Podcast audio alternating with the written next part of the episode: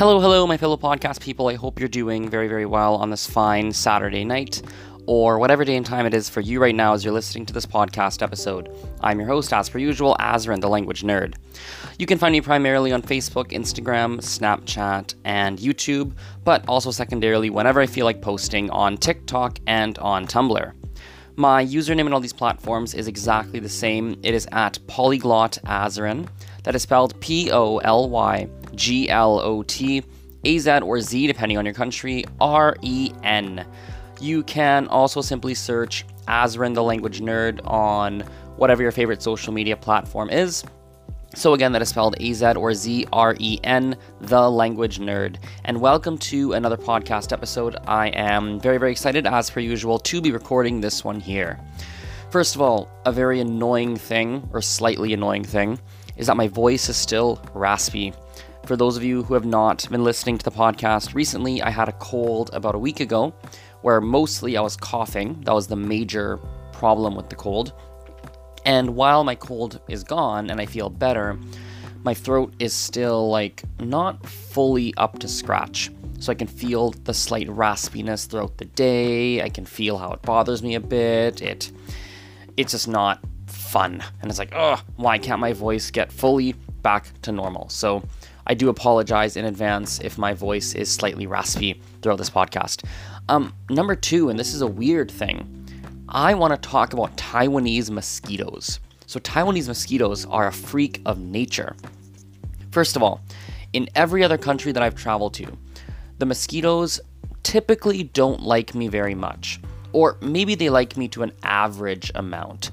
I find that if I'm with a group of people and we go out to an area where there are mosquitoes, I get bitten. I will get bitten a little bit, but maybe not the most out of the whole group.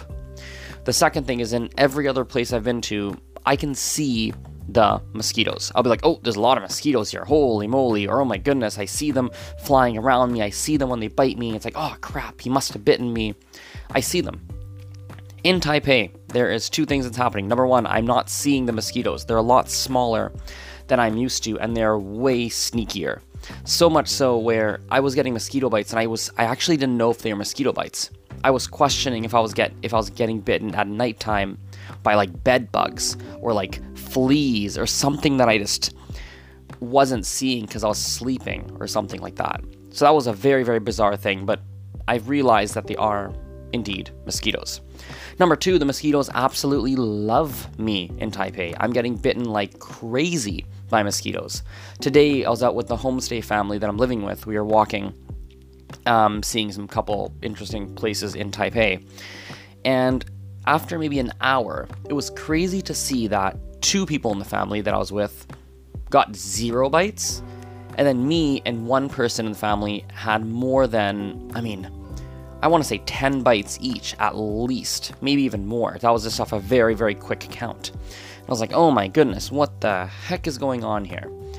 Very annoying. I'm not pleased about this mosquito situation in Taiwan. But anyway, enough of that. I want to jump into a semi-language learning related topic, and then I want to go into a couple of very, very language learning related topics. The semi-language learning related topic is the following. It actually has to do with my line of work. So for those of you who don't know, it's a common question actually. For work, I work for myself, and I run English, French, and Spanish classes, typically for adults, sometimes for children. The classes are both small group and private classes. That is my full-time job. Now, what's interesting about this is that many people, when I talk about this, when I mention what I do for work, they get very confused, and they will usually ask me oh, are you planning on doing something else in the future? Or even yesterday, someone asked me almost word per word like this. They said, oh, so what's your career going to be? What's your long-term plan? Almost as if what I'm doing right now, she assumed what I'm doing right now is something to tie me over. Some random thing I've decided to do, some part-time job, some whatever. And it always puts me in a situation where I have to explain myself and say, look, this is kind of my full-time gig. as far as I know, it's going to be something I do for at least the near future, and maybe even a longer term. It's a longer term thing that I actually do. And it leaves people really scratching their head.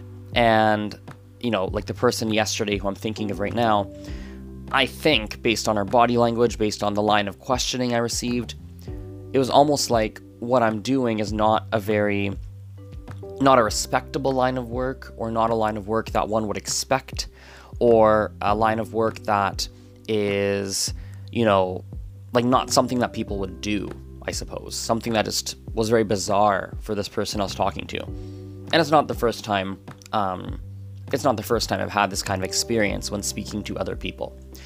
And I guess for me, I wanted to talk about it because it's on my mind. And number one,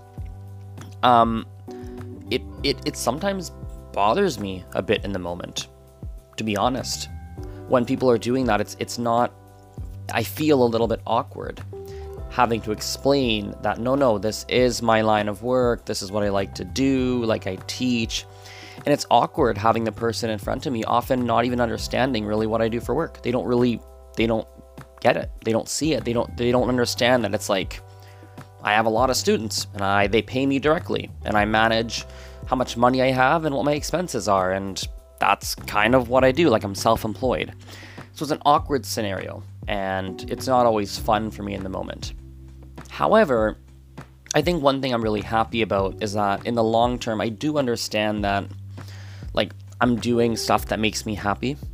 And if people don't get it, or sometimes people are a little bit confused, or they think I should do something bigger or better or whatever the case is, I mean, that's not something I need to necessarily be overly concerned about. So in the macro, it's not something that crazy bothers me, but definitely in those moments, sometimes I feel a little bit uneasy, I suppose.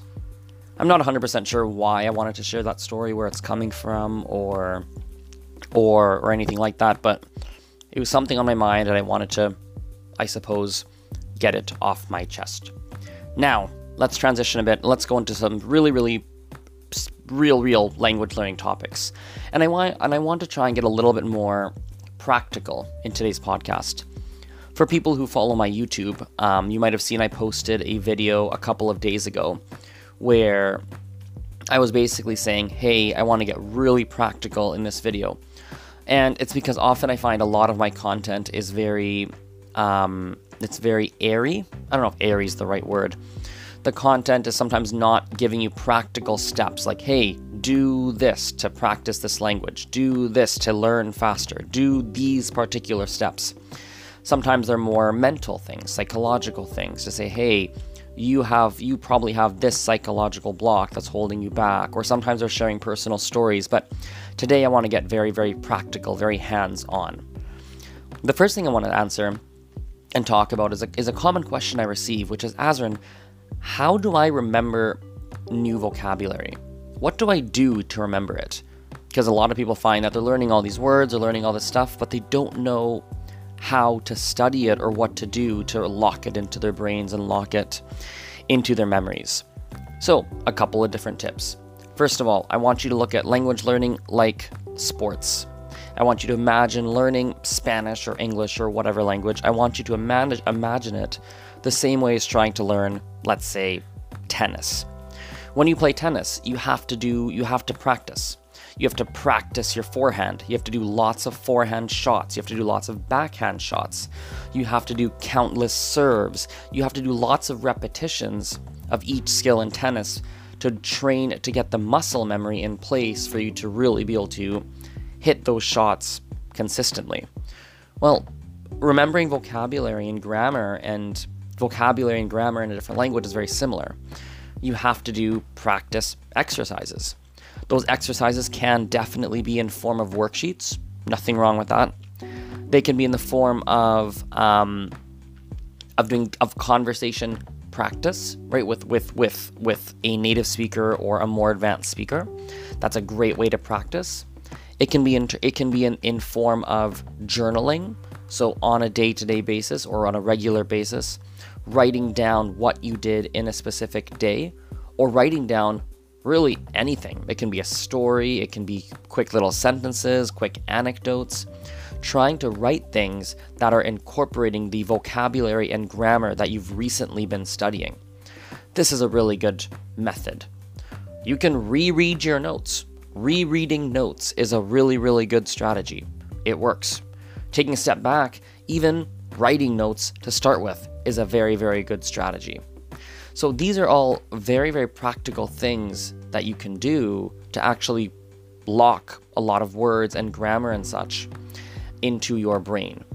I think the biggest thing to be mindful of, and actually I'll rephrase that, the biggest thing to do is to study and practice whatever vocabulary or grammar you're trying to practice and remember properly or deep into your brain. You want to do it very intentionally. One mistake that I've seen people make is when they're trying to practice the language, they just simply do a lot of speaking practice. They'll find a language exchange partner, they'll find a private tutor, a teacher, or someone like that, and they just try and speak. They're just trying to speak and speak and speak. But the problem is you're not speaking intentionally. You haven't said, oh, I'm gonna do this speaking practice, and I'm gonna be making sure that I'm using these 7 words that I've learned recently. I'm gonna make sure that I use those 7 words. It's not something that people do, right? Or a lot of people practice simply by only reading their notes. While reading your notes is a fantastic idea, and it works, I do it myself, rereading my notes. You can't just sit there rereading your notes over and over and over and over. For many people, that's not going to work. Just simply reading is not making enough neural connections in your brain to remember. So whatever strategy you're going to choose, whether it's journaling, like I mentioned, whether it's finding a native or advanced speaker and practicing with them and speaking with them, whether it's rereading your notes, whether it's, whatever it is, you have to do it in a way where it's very intentional and you are specifically choosing to try and remember a select set of words or select set of grammar points. The bonus side of this, or the extra little step you can go to go the extra mile, is to try and build as many neural connections in your brain as possible. So if you're rereading your notes, maybe you need to actually talk to yourself as well. So you read the word, I don't know, petit in French, which means small.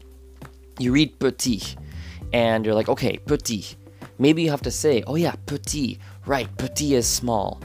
Maybe you have to actually act it out and you're like, oh yeah, petit, and you actually indicate something like a small gap between your fingers, right, with your hand, and you have a physical motion. Oh yeah, petit. Maybe it means you have to speak and create random little sentences, and oh yeah, petit, right, j'ai un petit whatever, and you actually make sentences with it. Maybe you have to write those sentences down. So you have to be very intentional with it, if that makes sense. I hope that quick little 4-minute rant, 6-minute rant was useful and gave you guys some different ideas with that respect of language learning. Another big thing about language learning that I'm a really big fan of, that I don't talk about very often, and perhaps I've never talked about it, I'm not even sure, but at any rate, I haven't said it much, is passive knowledge of vocabulary and grammar points. You see, I'm someone who it's actually an ironic sentence. I actively seek out gaining a lot of passive knowledge. What is passive knowledge? Passive knowledge is when you know specific words or vocabulary, let's say words or grammar, excuse me. You know certain words or grammar points to an extent, but not well enough for you to be able to use it spontaneously. You know it well enough to understand it in context. For example, I learned, it would have been roughly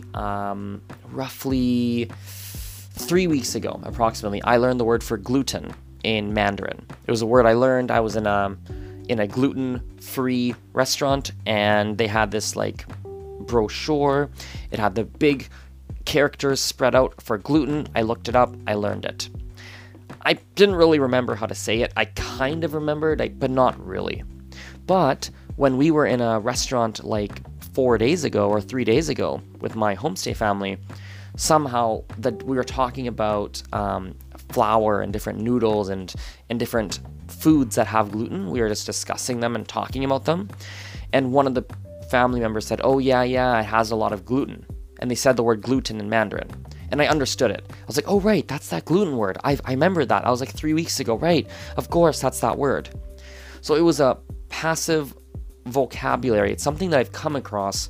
I wouldn't be able to use it spontaneously, but if I hear it in the right context, there is a very good chance I will either instantly remember it or at least be like, oh, I've heard that. What does that mean? Right. And it's going to trigger something in my mind. I love having lots of passive knowledge. It's actually kind of like my secret weapon in a way. One thing I often do is I seek out so much passive knowledge outside of my language classes by listening to music, by watching videos, by, doing language exchanges, by reading random websites online, by trying to make friends, by, lots of different fun strategies, to be honest. Strategies that are not classroom based. And then when I go in the classroom, and classroom study, for anyone who's ever done it, is very focused and very deep, and you do lots of practice exercises and worksheets. For the most part, it's very, very in-depth, I suppose you could say, and very, very concentrated. When I'm in that kind of environment and I'm coming across lots of different words and vocabulary and grammar that the teacher has selected, often the stuff that's coming up is stuff that I've heard or seen at some point or another. Sometimes I'll remember it, like, oh yeah, I've seen that somewhere, right, I remember that. Or sometimes my brain goes like, that rings a bell. I can't remember from what, and I don't remember like why it's ringing a bell, but it rings a bell. And that allows me to learn, really, really fast. And it allows language classes to actually be a lot of fun and a very positive experience for me. Because even though sometimes we're doing boring things, the boring things, a lot of them, many of the boring things are often triggering off random bells and memories in my mind from something fun that I did before, some song that I heard where I learned a random word, some, I don't know, like here's a real-time example. In my mind right now, I have the Mandarin word for Batman, the superhero, the DC comic superhero. I have the Mandarin word for Batman somewhere stored in my mind. I can't think of it right now. It's something like bien. I think there's a bien there. There's an F letter in there. There might be a U somewhere in there. I think there's like two, maybe three syllables in Mandarin, but I can't fully remember it.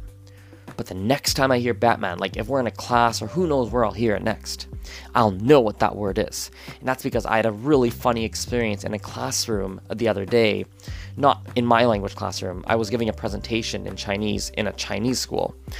And I accidentally said that a town in Canada is Batman. And the class thought it was hilarious. And it was a very funny kind of moment. So that was a fun moment. I now have a passive new word in my brain. The next time I hear it or that I come across it or I need it actively, it's going to really resonate in my brain and it's going to allow it to stick. So for many people, it's a framework to consider is, can you be doing two types of activities at all times? One type of activity is to try and build as much passive knowledge as you can. The other type of activity you're doing is trying to drive your active knowledge. And as you're doing both, you're going to have lots of crossovers between the two.